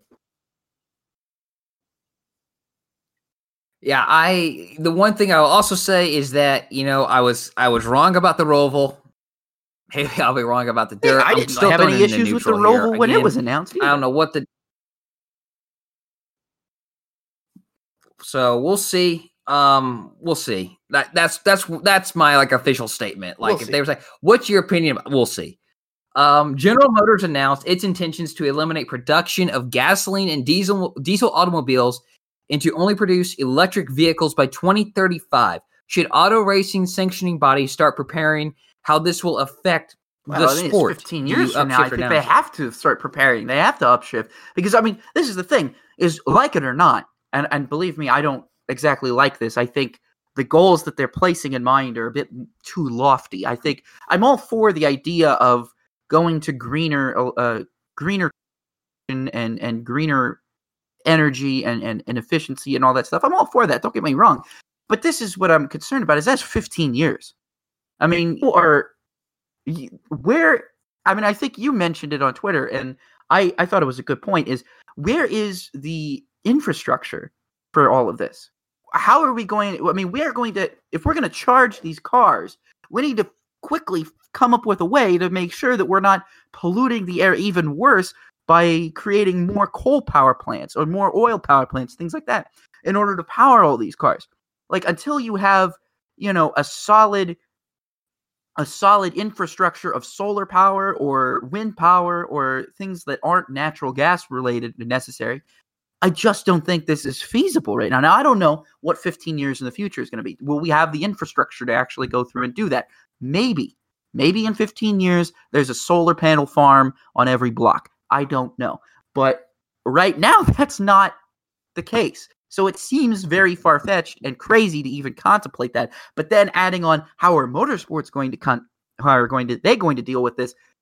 Holy cow, they should be worried. They need to. I mean, racing bodies need to be. We need to be ready for the next 15, 20 years of just straight up change that's going to be happening because you know, racing is determined. Racing helps determine where consumer automobiles go. And if they're going to, I mean, they've already been kind of testing these things. Formula E isn't necessarily like a testing ground like I would say argue NASCAR is, but I could see them going in that direction. You would I'm just that's going to be tough. Is who are is NASCAR's fan base going to buy into an electric series? Let's say it's not even the Cup Series. Let's say NASCAR starts like a, a regional series or makes ARCA into all electric or something like that is that even going to catch on at the short track level? Is that going to catch on at the, the grassroots level? You know, that's the things that you have to ask yourself. Um, because Formula E catches on on a global scale, uh, but it markets itself much different than any other motorsport. It markets itself quite literally as an event and a street event. Like the main reason they go to street courses is because they want it to be like a huge event that gets people out downtown and gets people out into the city and gets people seeing not just the race, but then other aspects of the race. I mean, NASCAR doesn't have that. They go from one race to another. IndyCar is the same way. Formula One, even. You know, these are things that these guys are going to have to worry about. This is, I absolutely upshift that this is something that they need to start preparing about for now. Because if if governments and car companies themselves are setting these goals, we as racing sanctioning bodies and racing fans need to start preparing for these changes as well. yeah, I upshift. If you, I think if you aren't already thinking about this somewhere and talking about it at least once a month, maybe you're behind. Um, yeah, I upshift before. Like yeah, Rob mentioned the tweet. I wasn't really thinking about the power plants, but I'm thinking about my, my apartment complex. I don't think there's a if there's a charging station here. I don't know where it is. That was what kind of what I was referring to, and, and like where's the infrastructure to for 2.8 million cars that they produced in 2018? I only think that number will at least go up a little bit by 2035 you know, where's where's where's the infrastructure to charge these cars at? You know, at my at the grocery store I work at, there isn't a charging station. Um, you know, so that that was my point of that. But you bring a great because point if we're going power green, the, the thing the, about the it is, if we're going green as well, it kind of defeats the purpose to go green if we're having to power all of these cars with like dirty dirty fuel like coal or or oil or or natural gas stuff like that stuff that's not renewable stuff that you know is going to defeat the purpose of this green energy push. If we're going to go green then we need to have uh, a, a decent infrastructure of green energy. And right now unfortunately most of the united states at least is still powered by coal natural gas and oil things like that that are not renewable and are in some cases not clean. I understand that there's some clean coal out there. I'm not going to get into that, but you know, I, I, I, that's what I'm saying. Like, if you're going to go green, you have to commit to it. You can't just say, okay, all of the cars. Now, the cars aren't producing any uh, emissions, but we're doubling it because we've got to power all these cars by different ways. If that makes any sense. Yeah, I think uh, I think it's first off, it's a lofty goal for 15 years. I think GM bit off a little bit more they can chew there myself, both from the infrastructure side and and then just from the production side and the realistic side, and making it cost efficient for everyone. Um, but my guess is is is that whenever they say the year is like, um, by the way, we're only producing electric cars, the Cup right. Series will still be powered by some sort of fuel. It's not going to be, and that might be part of the lure of NASCAR and IndyCar. Say you can hear room go by and say, mm, you know, that might be part of the lure. You can hear loud cars once again on the speedways and instead of you know the highways. I don't know. That could be part of the marketing strategy of it. But if if I was not informed about this and I'm NASCAR. I'm like, okay, what's what's the plan here? And we already saw GM has shaken up its motorsports group a little bit here, and people being in different roles. So garbage who knows what that means as well. Super Bowl Um, last night. Don't get me started as a GM loyalist about that one. All right. Kyle Busch's five Xfinity Series races will be at Atlanta, COTA, Texas, Nashville Superspeedway, and Road America. Kyle Busch wins three races and reaches 100 I victories in downshift. He 2021. wins two. He wins at downshift? Atlanta and Texas. That's it. He stays at 99. Mm, I'm going to upshift. Never been to COTA. three. I really think he Hasn't been in three. Nashville I, I, in I, like 10, 15, 20, 10 years. Uh, do- hasn't run Road America. I don't know if he ever has. If not for a long time. I think I just don't see it. I see him. Maybe I see not. Atlanta and Texas as being big time possibilities, but I maybe Nashville. Actually, you might be right. Maybe Nashville. We'll see. I'm not convinced he's going to win Nashville, but he might because he has been there. But there's no way he's winning COTA and Road America. I, yeah, I'm just going to upshift. I think he gets three races. I don't know where they're going to be at. I think you make a great argument for Atlanta and Texas and Nashville, but I think Kyle Busch is just too good of a racer not to be able to adapt and not be thinking about COTA already in North America if he hasn't been already in the simulator to do it. Um, I he's a smart guy. He's a great racer. So I upshift. He gets 100 wins this year. Um, should NASCAR consider Saturday sprint races for the Cup Series to boost fan experience and financial opportunities for track Not on operators? You Saturday. upshift or downshift. On Friday, Friday night, I want. I want. I want. This is crazy. like- this is crazy. This is what I want. I want a sprint race of depending on track length, anywhere between 25 and 50 laps. Okay. And I want this to serve as almost an unofficial final practice session, except except for the fact that it is a race. See, it it gives you a final practice session, but it gives you a second a, a race. So this essentially creates more seat time for the drivers since they're getting less of it anyway, and more bang for the fans' buck. This is this would essentially be give give give or take on the track size, maybe about a half hour to a forty five minute race between 25 and 50 laps depending like if it's on a short track it's 50 laps if it's on a speedway or whatever it's it's it's it's 25 you know let's go that way um, and it's just a quick like final practice session in race conditions get your car set up for race trim and go that's what i want to see that's the kind of sprint race that i want to see because you'll see drivers actually use it as uh, as an opportunity to test and see what their car is going to do um, and it would uh, essentially give fans more bang for the buck. And the reason why I say do it on Friday is because nothing is better than Friday night racing. And as much as I love the Truck Series doing it, the Truck Series just isn't cutting the mustard for me right now lately on uh, running Friday night races. They don't do it as much as they used to. Um, and so I'm going to say that's what I want to see. That's what I would like. I I gonna kind of change the upshift downshift, and I'm going to say that's what I that's I, I upshift it uh, but I add that's how it should be. It should be a short race that should serve as a practice session slash a race. You could set up your car. You could get to see how your car is going to race in around other cars and in a race condition. And I'm not maybe don't pay points for it. Maybe playoff points. Let pay pl- playoff points for it. Maybe not like actual points points, but like playoff points or something. Like top 10 Yeah, kind of like That that. an Could- additional you could trade it stage. so that teams like take it seriously. You know, say okay, there's not points on the line, but there Yeah. are. You know, if that what that means. So we're gonna put playoff points in the line, meaning if you win this race, you get, you know, how you get an extra two playoff points or something. You know, we we do that. Um, I think that would be Yeah. an interesting way to keep uh, fan engagement going, keep the uh, uh, keep the drivers uh, with seat time because that's the number one thing that I think people are going to miss is the lack of track time that they're going to probably end up seeing at races in the future. Um, a, a three day ticket is not going to get you as many cars on track as Mm-hmm. it used to be, um, and I think going forward, that's kind of the, Yeah. the way that NASCAR needs to approach approach it, especially if they want to do reduced uh, two day shows or whatever, like they're talking about. Yeah, I obviously the big thing here is like if you tear up that car in the in the sprint race, that But how's you- that and any you gotta different from just wrecking car, that final sucks. practice? That's going to be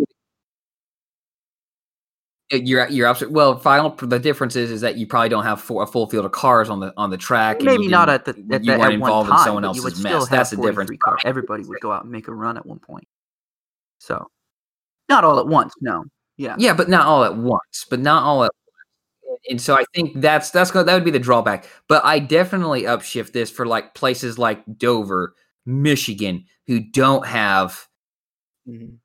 two races anymore, or or, or like a Texas who doesn't only has the one Cup points paying race. You know, places that that only have one date. That would be my thing here. Of course, I've said before, I think they need to split the Dover race into to, into one 200 lap race and a 300 lap race over a weekend. You get 500 laps of racing in two races instead of one 400 lap race. I think it'd be a little bit more exciting and fun for the Cup Series. Same thing for the race at Michigan. I think it'd just be cooler and play both points that way. Anyways, I digress. I upshift a little bit different than you. I like your idea on the Friday for sure. So way to, way, way, to, change the, the question there to, to make it better. I like that. Um, so since the Daytona 500, last one here, folks, this is a question five. Since the Daytona 500 is NASCAR's biggest race of the season, it should have a larger field size other than other races. See, this is weird because I'd like to see the Daytona 500 have 43 entries again because I felt like that was always the way it should be. So if I'm going to upshift this, I'm going to say, yeah, but cap 43, just like old times. You know, like, you know, IndyCar only has like 23 full time cars on any given week, but they still manage to pull 33 cars because it's always been 33. Now, 28 cars, 29 have raced in IndyCar before. I mean, that's not like full time, basically, in a non Indy 500 race. So that's not something unca- un- uncharacteristic. In NASCAR, you regularly have 38, 39 cars showing up out of a 40 car field. You're not filling it out, but you still have a decent amount. I think if you expanded it to 43 just for the 500, I think it would make it would probably help car counts because then you have a lot of more open teams with an opportunity to make the race uh, as opposed to capping it at 40 like they do now and sending you know so many guys home. If you end up only sending one or two guys home out of 45 entries i think that's the best way you can go for it. So i, I actually do like that. I will upshift. I will say go for it nascar. If you want to make it 43 entries um, the daytona 500 i'm all for that and 40 everywhere else that's fine because right now we're seeing what they do with the truck series. Truck series can have 40 trucks it's now having 36 trucks this year. You know i love that first of all. I love the truck series going back to 36 trucks. that's that never should have changed. Um, but the me truck too. series having 40 trucks is even better because that's healthy for the series. And I think NASCAR, if they kind of played their cards right, could attract open teams to buy charters this way, and it would make the charter values go up more. Um, because you know the more people that entered the cars, you know, obviously you'd start bumping guys the more and more entries, so you know people would have more of an incentive to buy a charter and to run the full season and be able to be charter eligible. Uh, they might be an open team, which means they can miss the field, but if they're fast enough, they shouldn't have to worry about that. Yeah, I I agree. You know, I wrote this question so I could literally say what you just said. I think if you know, let's let's use this year for example. If you had a 43 car field for Daytona 500 right now, as it stands, you'd send one car home. That might bring the NY Racing team in, so you have 45 cars there. So they look okay. Look, we have with 44 entries. We as it currently stands, we have four opportunities. But in a 45 car field or, or entry list, and we have 43 spots, we have seven opportunities. The percentage of you missing the race is lower. And um, you know, I think that that would be great to see. I know, and I and I think I would hope that if they increase charters, because they've talked about it, you know, we have to see an increased field count, uh, or field field count. I, I would like to see the the charters be like at 38, and the max field go back up to 43. But the Daytona 500 certainly uh, you can't have any more than that because 43 because you don't have enough pit stalls. So that's that's that's where you kind of run into that cap issue. But 43, absolutely, Daytona 500 should be that way. It's I kind of thought of this question as you know the Indy 500 always brings more cars. They're sending cars home. It's the biggest race of the year, hands down. Daytona 500 is the biggest race of the year for NASCAR. And even if you have down, the issue, and I'm sorry, uh, before we move on, All and right, even if you have the issue of nobody getting sent Okay. home, that still bodes well because you have open teams that would get opportunities to earn money, earn prize money, earn earn TV time, and Correct. and actually have an opportunity to to get Correct. sponsors and get drivers and expand their operations. I really don't see why that would be a bad idea. I agree. Yeah, that's exactly it. Exactly it right there. All right. Well, this show has gone on longer than I predicted, and that's okay. We had a lot to talk about. Uh, we had a few rants ourselves here. That's fun. All right, rollers featured racetracks coming up at you here. I'm going to try to go through as quick as quick as possible. Hopefully, I pronounce all names right. Let's get started. So, NASCAR kicks off the 2021 campaign with its five divisions in Florida this weekend. Since 1982, the Daytona 500 has been the exclusive season opener for the NASCAR Cup Series. In fact, I didn't know this, but 1982 was the first time day, the Daytona 500 served as a season opening race for the Cup Series. Prior to Daytona, Riverside served as a, a season opening race from 1970 to 1981, and before that, also in 1965. The three quarter mile Charlotte Speedway was the season opening race in 1949. Then the Daytona Beach Street and Road Course hosted the season opening race in 1950 and 1951. But in the years 1952, 53, and 54, Palm Beach Speedway was the site to kick off the NASCAR season. Palm Beach Speedway was located at the grounds of South Florida Fair along Highway 98 today, and uh, it stood there from 1949 to 1983. The track uh, was originally a one half mile dirt track, and for one season, it also had a one third mile oval as well. But in late 1955, the track was paved to asphalt. The NASCAR Grand National Division uh, first race at Palm Beach Speedway was in 1952, the season opener on January 20th, 1952. Tim Flock took home the trophy that day, uh, just as he would the season's uh, uh, at the end of the season, the championship. He dominated, leading 194 of 200 laps, and just for one brief moment, he was overtaken on lap 142 when brother Fonty led for six laps. Um, Tim would later lap the entire field in his 51 Hudson. Lee Petty finished second, uh, and Fonty finished third. Future ARCA champion Iggy Katona finished 23rd, uh, excuse me, started 23rd and finished 19th in an Oldsmobile numbered 888. Back in the day when you could have three triple digit numbers. That's awesome. I mentioned that Tim Flock would be champion at the end of 1952 season. He was officially the champion following the second race at Palm Beach Speedway on November 30th when the season concluded there. Uh, he didn't fare as well in that 200 lapper. He started second but finished 12th after crashing. Uh, Herb Thomas was victorious that day, leading a cl- clean sweep of 200 laps. Uh, Fonty Flock was second. Uh, he was two laps back. And a, a driver by the name of George Bush was 10th in a 52 Oldsmobile, numbered 116. He made five career cup uh, starts, all in 1952. Everyone's favorite mechanic, Smokey Yunick, uh, was also in that race. He finished second to last, though, in 18th after George dropping out Bush with an was in ignition issue uh, in a car. Man named George. Yes, a man no named George Bush. That's awesome. Either president, I assume. Okay. Uh, I, I no, I don't think so. I, I, I couldn't find much. If I googled George Bush race car driver and it didn't come up with interesting results. Um, after uh, two, after two full months off, the NASCAR Grand National Division returned to Palm Beach Speedway on February 1st, 1953, for the season opening race. Petty Enterprises claimed the top two positions with Lee Petty in a 53 Dodge and Jimmie Lewallen in a 52 Plymouth, numbered 41.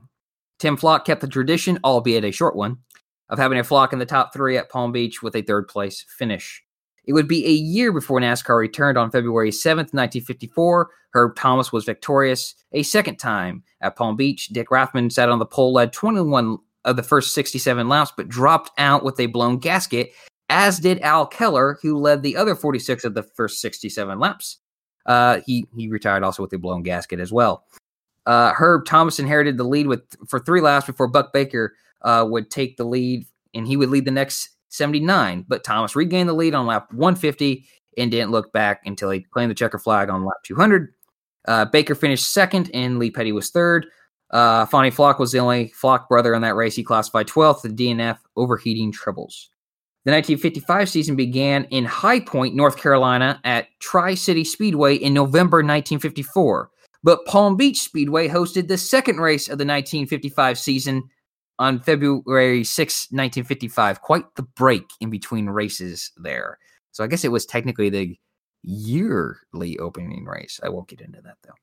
Uh, the race uh, would uh, be the last for NASCAR on the dirt at Palm Beach. Herb Thomas yet again was victorious. Jack Choquette was second and Buck Baker third. NASCAR returned in 1955, but this time it was on December 11th, and this time it was the fourth race of the 1956 season. So remember, we've, we've talked about this before. Sometimes, you know, a season began the year prior.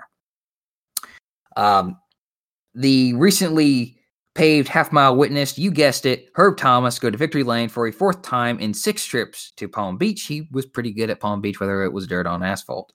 Uh, it was a clean sweep for Chevrolet that day uh, on the podium. Uh, Thomas uh, and second place finisher Al Keller were both in 56 Chevrolets, and third place finisher Billy Myers was in a 55 Chevrolet. Chocolate Myers' father, Bobby Myers, finished 10th that day. He was also in a 55 Chevrolet. Now, Chocolate's uncle uh, and Bobby's brother, Billy, uh, as I mentioned just before, uh, won the seventh and final trip for the NASCAR Grand National Division on March 4th, 1956, uh, which served as the seventh of 56 races in the 1956 season. Jim Reed, uh, Jim Reed led a race high 109 laps, but suffered a tire failure, relegating him to 21st place finish among 30 starters, which was the highest field for uh, car count for a race at Palm Beach. Uh, for NASCAR, Myers took the lead with 59 to go in a 56 Mercury. Buck Baker was second, and Herb Thomas was third. Again, pretty good at this place. Uh, the win was Myers' first NASCAR Grand National victory. He would go on to win once more at Norfolk Speedway in Virginia later that season. Um, at around that time, at NASCAR's final uh, trip to Palm Beach, the South Florida Fairgrounds Corporation purchased the track and renamed it Palm Beach Fairgrounds Speedway, operating weekly races uh, for for uh, each year for years to come. Uh, the track was recognized as uh, was also recognized as South Florida Fairgrounds Speedway. It would continue to operate through 1983 when it was closed and demolished in the years that followed. In 1986, IMSA came to Palm Beach with a street race in downtown Palm Beach. But in 1998, the, the race was reloaded, relocated west to where the fairgrounds is, and parts of the 1.6 temporary mile circuit uh, traversed the grounds that Palm Beach Speedway once stood. Today, an amphitheater and new fairgrounds buildings and a car lot occupy where the Speedway once stood. The Barrett Jackson Palm Beach auction is held at this location. There's also a pretty cool Facebook page dedicated to the Speedway. I encourage you to go check it out. It's all got some great uh, pictures, just about posted actually every day. I ha- had to quit looking because of like I'm not making enough progress on on days here. It's just a lot of pictures. I think there was a recent driver who passed away who raced there, so the, the Facebook page is pretty flooded with his pictures there. Um, racing reference to history of American Speedways past and present, Lost Dirt Tracks on Instagram, and the Palm Beach Fairgrounds Speedway Facebook page helped with today's feature, rollers featured racetrack. All right, Rob. Anything to say there before we get into what's in the windshield in our closing really segment for the first um, show of the I year? I didn't know that there was another Palm Beach Speedway. I was thinking of the road course, Palm Beach International Raceway, but this was different. So this was actually kind of cool. So this was pretty interesting to learn about. So thank you. No problemo. So, what's in the windshield? The Formula One World Championship will now begin on March 28th in Bahrain, which Better also could potentially have a double header uh, there. Right. Uh, that's if Portugal can't happen. Is that's the rumor to be the replacement race for Vietnam? No confirmation on that yet. It's kind of worrisome that nothing has happened with that. Uh, the Australian Grand Prix is uh, delayed until the 21st of November. The Chinese Grand Prix has been postponed and potentially canceled and replaced by Imola. Uh, that will be on April 18th, which will now be the season's second race. So, quite the gap between races here, which is why Bahrain could have two races. Um, in the third race, again, like I mentioned, is still TBA. That's scheduled, slated for May 2nd. The 2021 NTT IndyCar Series calendar has changed, and now we begin at Barber Motorsports Park on April 18th, followed by the Street to St. Petersburg on April 25th. As we record this podcast, the ARCA Menard Series East is beginning their season at New Smyrna Oh, did you see the Speedway, another, you know, another Florida track there. Uh, Oh, I retweeted it. Go check it out. It I didn't see the three-wide finish. Who won? I won't spoil the winner, but it was rad. I I don't even know who the winner was. winner here, I have we to look it up. okay. Hold on. Go on, spoil the winner. Hold on. Hold on. Give me a minute. Let me pull up my Twitter page. I just retweeted it. I gotta look. Something I couldn't remember who it was. It's a it's a driver I'm not familiar with, so that's why I gotta. Let's see. Max Gutierrez. That's why I didn't know who it was. who it Won in a three wide finish. Oh, who's he driving? I don't know. Who's he driving He's in for? Car number thirty. He's a Ford. It's a Ford. Okay, well, Max Gutierrez is the winner of that race that It finished like just uh, finished as like we uh, recorded. out, like as we were recording this something. Like when we started recording. So Okay, well there you go. Um, the ARCA Menard series, like I said, they they began. Max Gutierrez is the winner of that. That's the first of eight races in the 2021 season. Its Western counterpart will pick off uh, kick off its season on March 12th at Phoenix Raceway. And as we've said before here, NASCAR begins its uh, big series uh, series seasons this weekend. The Clash is tomorrow it's night. February 9th on the road It, course uh, for reasons well, that listen to before, discussed, which I still think are dumb. The road course should shouldn't be on the road course. Be on the oval, but whatever. There's that. Uh, ARCA Menard series begins on February 13th. The Truck series will begin on February 12th, and uh, in the Xfinity series also begins on the 13th. And the Cup series Valentine's Day. Happy Valentine's Day, honey! I'm going racing, or I'm going to Uh, go. watch we're getting actually uh, Oh, lunch before love the it when race. Nap- So I have to. We have to get lunch before the race, or I, I still don't know where we're going, Do it. but we're gonna go get lunch before the race. I get she's letting me watch the race, so that's what I'm I'm I'm excited about. There you go. There you go. Great fiance you have there. Very great, great. All right. So that's what's in the windshield here. And also the Daytona road course for the top uh, three divisions there the following week, and then Homestead after that. Uh, except the trucks are no longer going to Homestead, I think. Anyways, I forget that. Closing here. So social media, we've upped it this year. You can find us on Twitter, Instagram, and Facebook We have a at Facebook? Robin Roller. You can also find us on YouTube. Yeah, got a Facebook. Yep. The, you can find us on YouTube, and uh, we'll be posting this podcast there as well. And we're and I'm in the process of re-uploading, thanks to Rob sharing the files, which was a massive How task. many how many how many gigabytes did I have to transfer that out, over we- my internet connection onto yours? I was I was it was a lot. I, I keep all the raw footage files, and then I keep all the compressed files, and I was trying to get you the compressed files, and it was just a lot. Yeah, it was a lot. It's a lot, folks. It's a lot of memory to create these podcasts, but we do it for you. And uh, I, like I said, I'm in the process of re-uploading past podcasts onto the onto YouTube. And as and when we get done with this, he will send me a file of this podcast, and I'll upload that one as well and get in, in those. Those will co- probably come out a day or two after the like actual podcast gets released, but it will get up on there. Uh, just stay tuned for that one on YouTube. Just search Racing with Robin Roller to find us. Our Twitters, though, the best way to get in contact with us and uh, for us to share news yeah, and the augment the news there. Rob is R Peters 33. That's R P E E T E R S 33.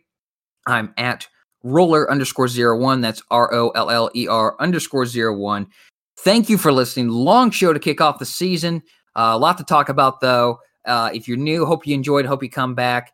If uh, you're returning, glad to have you back as well. We're excited for another season of doing this and talking about all things NASCAR, IndyCar, Formula One, and some more of that.